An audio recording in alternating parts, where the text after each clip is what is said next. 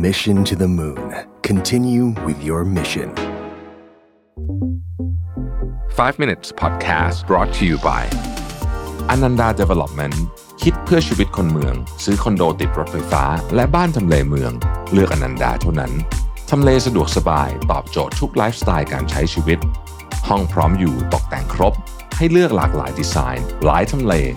อนันดา Development Urban Living Solutions ที่อยู่อาศัยสำหรับคนเมือง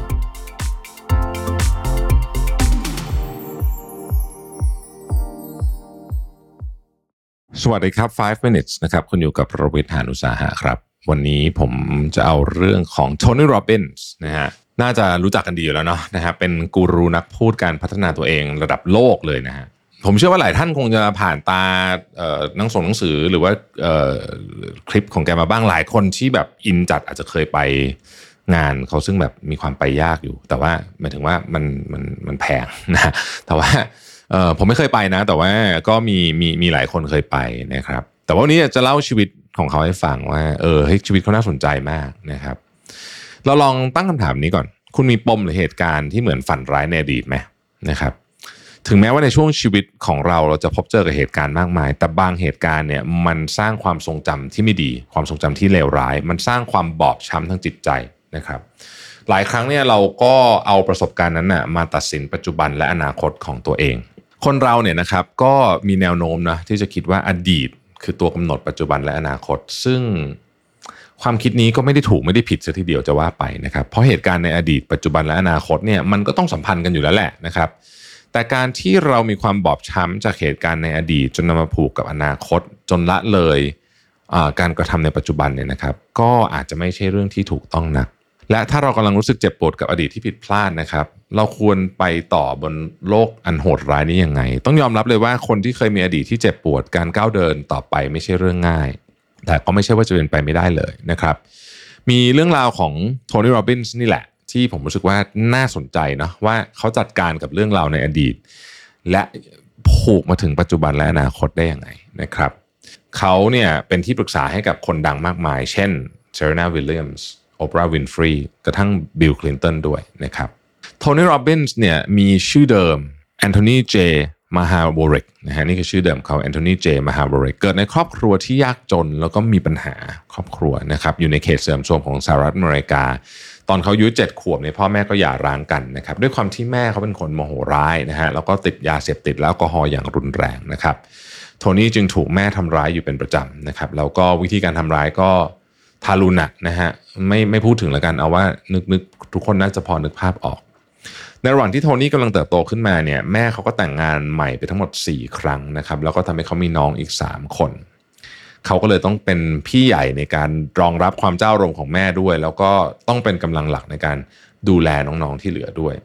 โทนี่เขาโทนี่โรบินส์เคยบอกว่า ยิ่งเจอกับความกลัวมากเท่าไหร่ก็ยิ่งแข็งแกร่งมากขึ้นเท่านั้นนะครับคำนี้น่าจะบรรยายตัวเขาได้ดีที่สุดละ ในวัน Thanksgiving วันกับคุณพระเจ้าเนี่ยนะครับ ในช่วงที่เขาโตขึ้นมาเนี่ยนะฮะครอบครัวของของโทนี่เนี่ยก็ไม่มีอะไรกินเนาะตอนนั้นนะฮะก็หิวมากนะครับ จนแม่เขาเกิดอาการที่เรียกว่า mental breakdown นะแบบปีแตกอะว่างั้นเถอะนะครับ ก็กรีดร้องใส่พ่อเลี้ยงนะฮะที่ไม่สามารถดูแลครอบครัวได้ ในขณะนั้นเด็กๆ ทุกคนอยู่ในอาการหวาดกลัว แต่สุดท้ายก็มีปาฏิหารย์เพราะว่ามีชายคนหนึงนำอาหารมาให้พวกเขานะครับ ซึ่งเหตุการณ์นั้นเนี่ยทำให้โทนี่รู้ซึ้งถึงคำว่าการช่วยเหลือ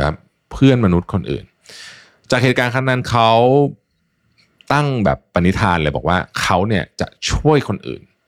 ให้ได้เหมือนที่ชายคนนี้เอาอาหารมาให้ครอบครัวเขาในวันนั้นนะครับ หลังจากนั้นโทนี่ก็พยายามที่สุดในการตั้งใจเรียนอ่านหนังสือให้ได้มากที่สุดนะครับเขาเนี่ยขวนขวายมากๆ คือเขาก็ไม่ได้มีตังค์ซื้อหนังสืออะไรเยอะ แต่เขาก็ไปหาอ่านในนู่นนี่ห้องสมุดห้องสมุดอะไรเนี่ยนะฮะเท่าที่เขาจะทำได้เนี่ยเขาอ่านหนังสือปีละเป็นร้อยเล่มนะครับ เกี่ยวกับทั้งจิตวิทยา ปรัชญา วิทยาศาสตร์ อะไรไปเรื่อยเลยเนี่ยนะครับ ก็เป็นนักอ่านตัวยงเลย จนเขาได้รับเลือกเป็นประธานนักเรียนในปีสุดท้ายของชั้นมัธยมนะครับ แต่ว่าแน่นอนเนี่ยแม่เขาก็ไม่ได้สนับสนุนมากนะครับ แล้วก็อยากอยากให้เขาไม่เรียนนะฮะเพื่อที่จะมาทำงานให้ครอบครัวมากกว่านะครับ จนท้ายสุดเขาก็ไม่ได้เรียนจริง ไม่ได้เรียนในมหาลัย ก็ตัดสินใจออกจากบ้านมาทำงานเป็นพานโรงนะครับเจว่าโทนี่เนี่ยมีความหลงไหลเรื่องการเรียนและโรงเรียนเป็นอย่างมาก แม้ว่าจะไม่ได้เรียนต่อ แต่เขาก็พยายามจะทำงานให้ใกล้ชิด กับสถานศึกษามากที่สุดนะครับ เพื่อจะได้พบปะกับเหล่าปัญญาชน และมีโอกาสที่จะได้เข้าไปอ่านหนังสือในห้องสมุดนะครับ จนเขาเริ่มพบว่าตัวเองมีความสามารถในการพูดในที่สาธารณะ เขาก็พยายามไปเวทีของนักพูดหลาย ๆ คนชื่อดังไปดูนะฮะอย่างตอนนั้นเนี่ยนะครับก็มีหลายคนที่ที่ที่เขาไปตามไปตามไปดูนะฮะเท่าที่จะดูได้นะครับ หลังจากนั้นเนี่ยเขาก็มี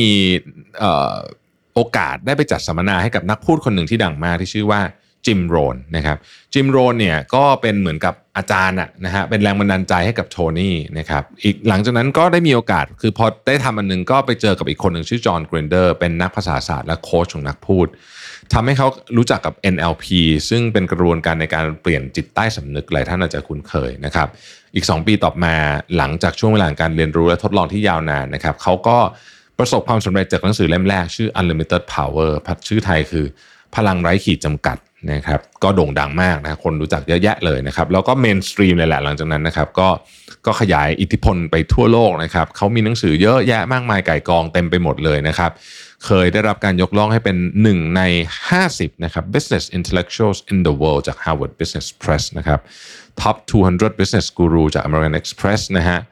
แล้วก็ยังเคยได้รับเสนอเป็นหนึ่งใน 100 คนที่มีอิทธิพลที่สุดด้านการเงินของโลกจาก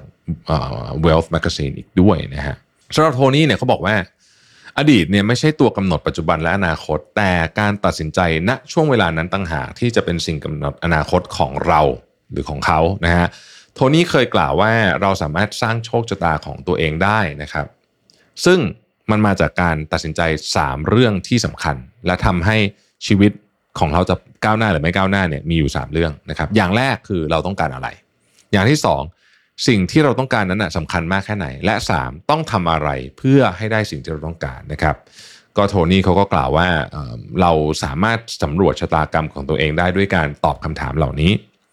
บทเรียนต่อมาคือ เราควรที่จะต้องสร้างนิสัยที่ดี และสอดคล้องกับความต้องการพื้นฐานของเรานะครับ เรื่องนี้สอดคล้องกับทฤษฎี six human needs นะครับคือความต้องการพื้นฐานของมนุษย์ 6 ประการนะครับ อันประกอบไปด้วย ความแน่นอนนะฮะ certainty ความไม่แน่นอน uncertainty significance ความสำคัญ love ความรัก growth การเติบโตและ contribution contribution ในความหมายอันนี้คือการให้โดยไม่หวังสิ่งตอบแทนนะครับ ซึ่งถ้าเราสร้างนิสัยขึ้นมา อันเนี้ยนะครับ เป็นนิสัยของเราได้แล้วเราทำมันอย่างต่อเนื่องเนี่ยมันก็จะเป็นแรงขับเคลื่อนที่ทำให้เราเดินหน้าได้อย่างทรงพลัง บทเรียนที่ 3 คือความคืบหน้าเล็ก ๆ คือหนทางสู่ความสำเร็จนะครับ ผมเชื่อว่าเนี้ยหลายท่านเคยได้ยินมาแล้วนะฮะเวลาเราจะไปถึงเป้าหมายได้อะบางทีมันไม่ได้แบบโอ้โห ต้องทำอะไรสำเร็จใหญ่โตมโหฬารในวันหนึ่งมันคือไอ้ของที่ทำนิดๆหน่อยๆเนี่ยซึ่งสำหรับคนที่มองมาจากข้างนอกเนี่ยเขาแทบจะไม่เห็นความเปลี่ยนแปลงเลยด้วยซ้ำนะฮะคือมันแบบมันดูเหมือนจะไม่มีอะไร แต่ไอ้ไม่เหมือนไม่มีอะไรนี่แหละ พอมันรวมกันเป็นปีเป็น 5 ปีเป็น 10 ปีเนี่ยมันก็ เป็นเส้นทางสู่ความสำเร็จอย่างแท้จริงนะครับเรื่องราวของโทนี่โรบินส์เล่าแบบสั้นนะฮะก็อาจจะสรุปได้ประมาณว่า อย่าใช้ชีวิตจมอยู่กับอดีต และอนาคตจนทรยศกับปัจจุบันนั่นเองนะครับมนุษย์เราเนี่ยนะฮะมีอดีตมีอนาคตมีปัจจุบัน เราต้อง manage มันให้ได้เป็นอย่างดีนั่นเอง ขอบคุณที่ติดตาม 5 minutes นะครับ สวัสดีครับ Mission to the Moon Continue with your mission 5 minutes podcast presented by Ananda Development คิดเพื่อชีวิตคนเมือง ซื้อคอนโดติดรถไฟฟ้า และบ้านทำเลเมือง เลือกอนันดาเท่านั้น ทำเลสะดวกสบาย ตอบโจทย์ทุกไลฟ์สไตล์การใช้ชีวิต ห้องพร้อมอยู่ตกแต่งครบ ให้เลือกหลากหลายดีไซน์ หลายทำเล อนันดา Development Urban Living Solutions ที่อยู่อาศัยสำหรับคนเมือง